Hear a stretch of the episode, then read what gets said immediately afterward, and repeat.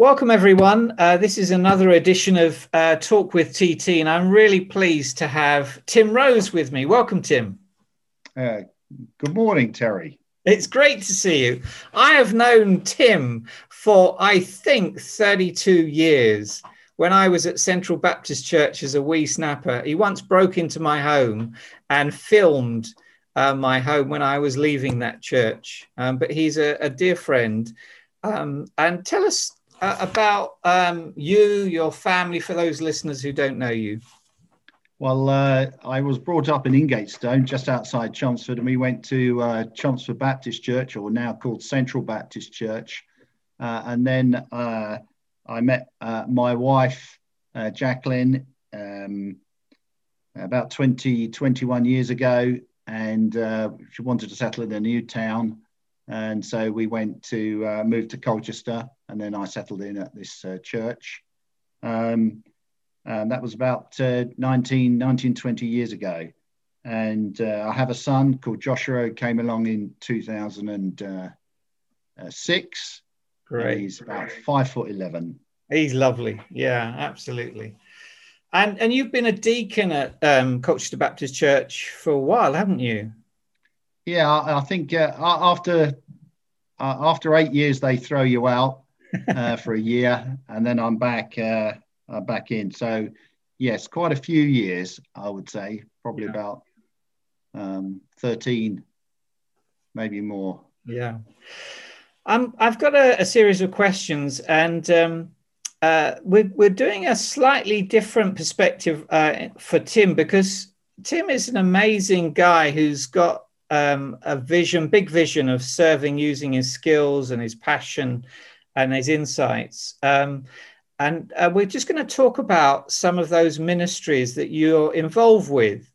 Um, and if I might begin with the Baptist scene. So you're a tell us about Baptist Insurance and the European Baptist Federation. What do you do with them? Right. Well, the Baptist Insurance are experts in insurance, so I will give a plug. We're non-profit, and any money we get, we plough back into frontline evangelistic mission. So uh, there's a number of people in the church, like Lindsay uh, and Simon, who have had uh, money and even open door um, from from our grants. Um, I chair the investment committee. Insurance is generally uh, the revenue or the profits are made on uh, underwriting and investment. And so therefore it's quite a quite a key committee that uh, we do get our investments correct uh, and right. And we tend to invest in uh, green funds or ESG funds, um, so helping the environment, running on good governance. So I chair that committee and um, it's uh, yeah, it's uh, we have yeah, so that's good. So I also sit on the grants committee. We have three members of the board on that committee and two external uh, com- uh, advisors like uh, Chris Duffett, who you might know, yeah, and uh, Nigel Coles, who's a regional Baptist minister. Great. And um, yeah, so that's what I do. Um, I also, many of you might have heard of the International Baptist Seminary that used to be in Rüschlikon in, in Prague and they moved, uh, sold the building and moved to uh, Amsterdam. And they're now expanding all the courses. And uh, I sit on uh, the uh, the fund or um, the, the Swiss Verein actually gives them a grant. And so I, I chair the investments and I'm the vice president now, which uh, there's only three of us. Um, but there's Tony Peck's also a member. So that's really good. it's a real boost I mean, uh, you know, it's wonderful, wonderful uh, time. That's great. Okay, uh, then let's move to the Diocese of Chelmsford and the Vine School Trust. Tell us about that, please. Yeah, I got in, I got involved really through the Institute of Directors. They wanted some external, uh, the Vine Multi Academy Trust uh, wanted external uh, directors that had outside of education to give them a breadth of uh, experience. And after about six months, the chairman uh, left, and uh, therefore, uh, I suppose uh, I was the anyway, anyway, so I've I've been doing that, and I'm now in my second term, and we've got 23 schools. Mm. Uh, they're primary schools, so we try and obviously uh, emphasize the Christian uh, influence and life in all its fullness. So that's we're using the the vine as the example, and so therefore my role has been to get um, some uh, new directors also on the board who are very passionate, uh, particularly Christians that can actually, you know, really add some real value mm. uh, for the benefit of the children. Cool, that's brilliant. Um, then talk about uh, something quite different but really important: the Institute of Directors. What is the Institute of Directors? If anyone's never heard well, of them. Well, it's a it costs me uh, a bit of money to join every year, but basically it tries to upskill uh, uh, directors of large companies and small companies um, so they're better equipped um, in making business decisions uh, that they think ahead. And um, I've been involved really uh, on their chartered director uh, program, which is sort of the premier qualification for directors. So that's uh, um, so that's good because it gives you a framework mm. to look at a business and mm. to run that business under best practice um, and gives you a wider perspective mm. um, as well. So um, that's quite interesting. That's voluntary. Um, but you're always learning. Yeah. Um, but going to different meetings, um, different board meetings, you generally learn and take away uh, something from other other business people. That's great. And then something that we serve together on, uh, DNA, which stands for Dynamic New Anglican Networks, wasn't it originally? Yeah, that's right. uh, which was well, Terry. In... yeah. Well, Terry, uh, yes, you, uh, yes, you, uh, the one introduced me to DNA. Uh, it was yes. 20 years ago, and uh, it was a church planting uh, movement mm. uh, run by uh, the Reverend uh, David and Janie Bills, and they wanted to look at a slightly different way of doing church, mm. more multiplication with church plants, upskilling, supporting, and sending people out. And it's it's changed over the over the period. It's still really two objectives. One's for faith sharing uh, evangelism and church planting, but it's also to help the marginalized. And the last five years, they are, I suppose, the the the force, the um, the go-to place for resettling refugees mm-hmm. um, into Essex, and they've won another contract with Essex uh, uh, wow. County Council. That's great. It's great. People have come absolutely nothing, mm. absolutely nothing, and they provide them, they find a home, uh, they kit it all out.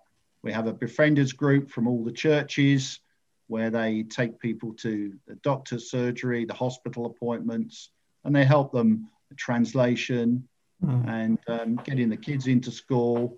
All their needs really um, are, are, catered for, and they support them up to five years Great. once they're in, uh, once they're resettled.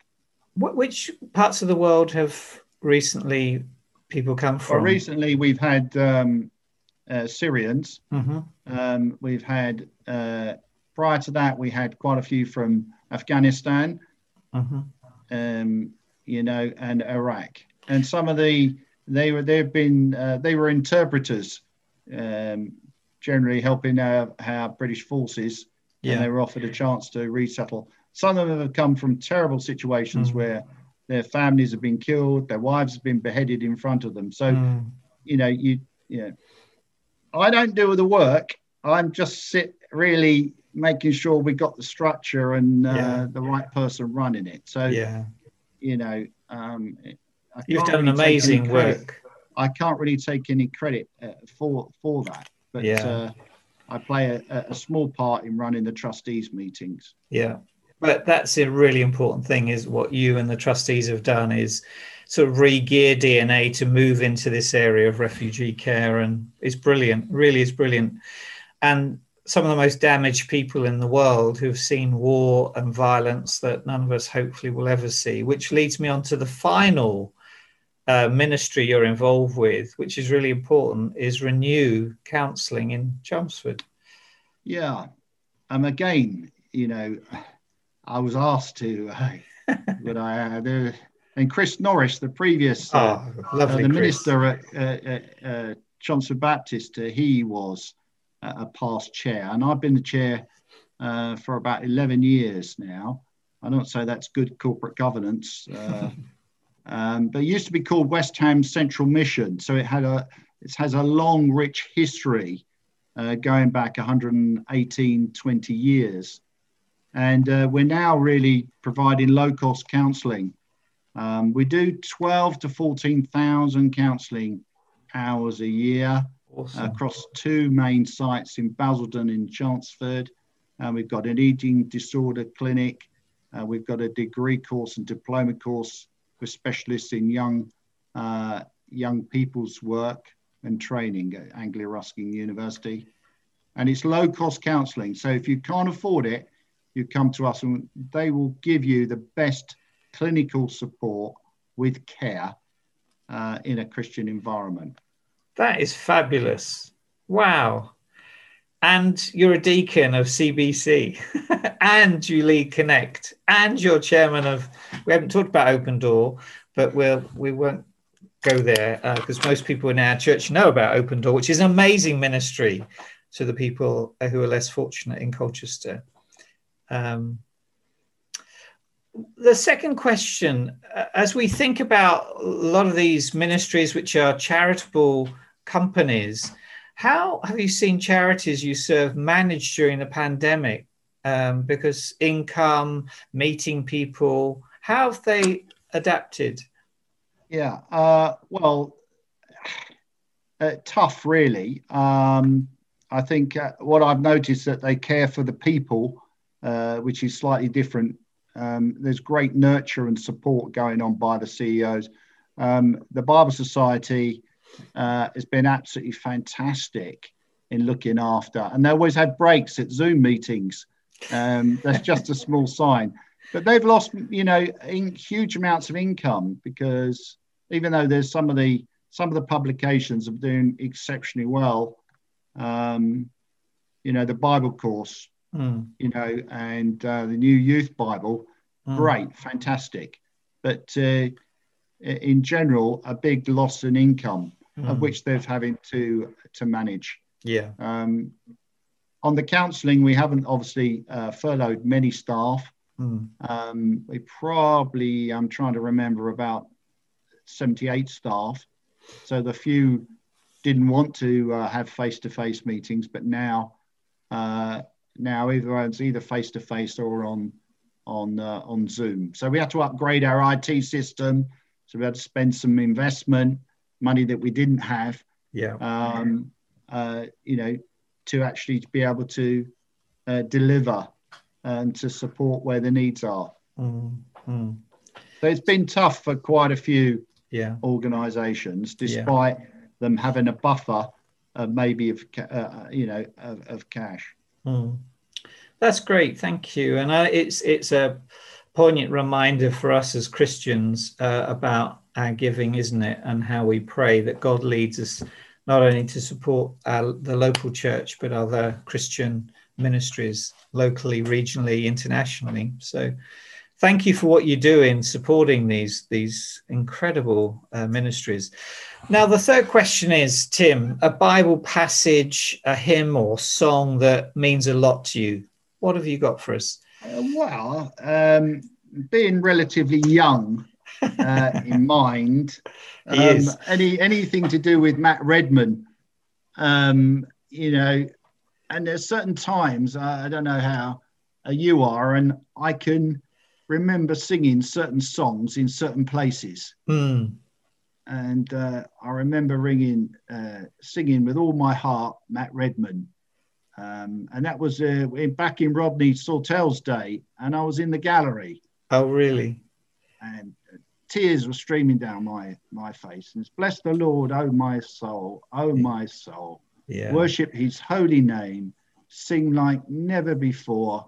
Oh, my soul, I'll worship your holy name. And mm. uh, I can't wait to get back to church where we can all meet together and join and sing that song. Yeah, it's a beautiful song. And I think that's been the hardest thing for me is not being able to sing together and worship God through song. And yeah, that's wonderful. Okay, and a Bible passage.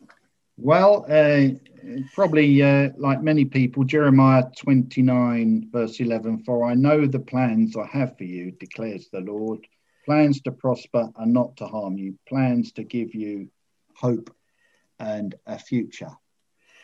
And I think, you know, whatever uh, whatever situation you're in, we all have highs and lows. We all have challenges, and um, I think I, I, think it helps for me that heaven's our destination, mm-hmm. and therefore the things that we face sometimes in mm-hmm. life mm-hmm. are really, you know, God put them in perspective, mm-hmm. and so we know that God's got a plan for all of us, and we know ultimately where that plan uh, takes us, and it's a very wonderful place. Yeah, that's wonderful, Tim. Thanks for sharing those. That's really good. Okay, our final question. Um, as we often, often uh, Christians in church often think of just church, don't they? And there's been a real movement of certainly I've been part of um, Christians in business who, like yourself, um, have seen that business as mission is part of our calling. So I want to ask you the question how can we at CBC as a church support, pray for businesses, encourage uh, business entrepreneurs and innovators as we come out of the pandemic? People often say the best time to start a business is when you, you're in a recession or when you're under duress because you know there are new opportunities. So how can we pray support encourage? What would you recommend? Well, i think that all uh, all businessmen it's a tough job um, making you know decisions which means that you know if you make the wrong one that people could lose their job um, or you make the right ones and you know things can all go well. Mm. and therefore i think if you can support by ringing the entrepreneur up, giving him some advice. If you have got those skills, um, you know, to offer some advice, to be there for the person, to support them when they might have made it a not such a best, uh, you know, uh, a decision. So mm. just to actually support them, because I think people think, oh, you run a business, you must be brilliant, or uh, you know, oh, aren't you aren't you fortunate? But actually, a lot of business people that I see have so much more pressure and um, they often look after the employees more than they do themselves. And that's in time as well as money. Yeah, yeah. So encourage, listen, pray for them, what I mean, uh, it's like these are tough days. I was talking to a leader uh, who runs a, a small business um, uh, association across the UK, and you know there are some who perhaps are getting towards the end of their career, and they're saying, "Well, I don't want to take the bounce back loans because that means I've got to pay another ten years or whatever. I might just sort of close the business up." And um, so there's a lot of stress and pressure. Um, and I know that you know you've been involved in uh, senior positions in business and and still do it on the boards. But um, if I could just ask, what sustains you? What keeps you um, centered in Christ? Um, yeah, what what tips could you give? Well, yeah, I, I think it's putting things in perspective. Yeah.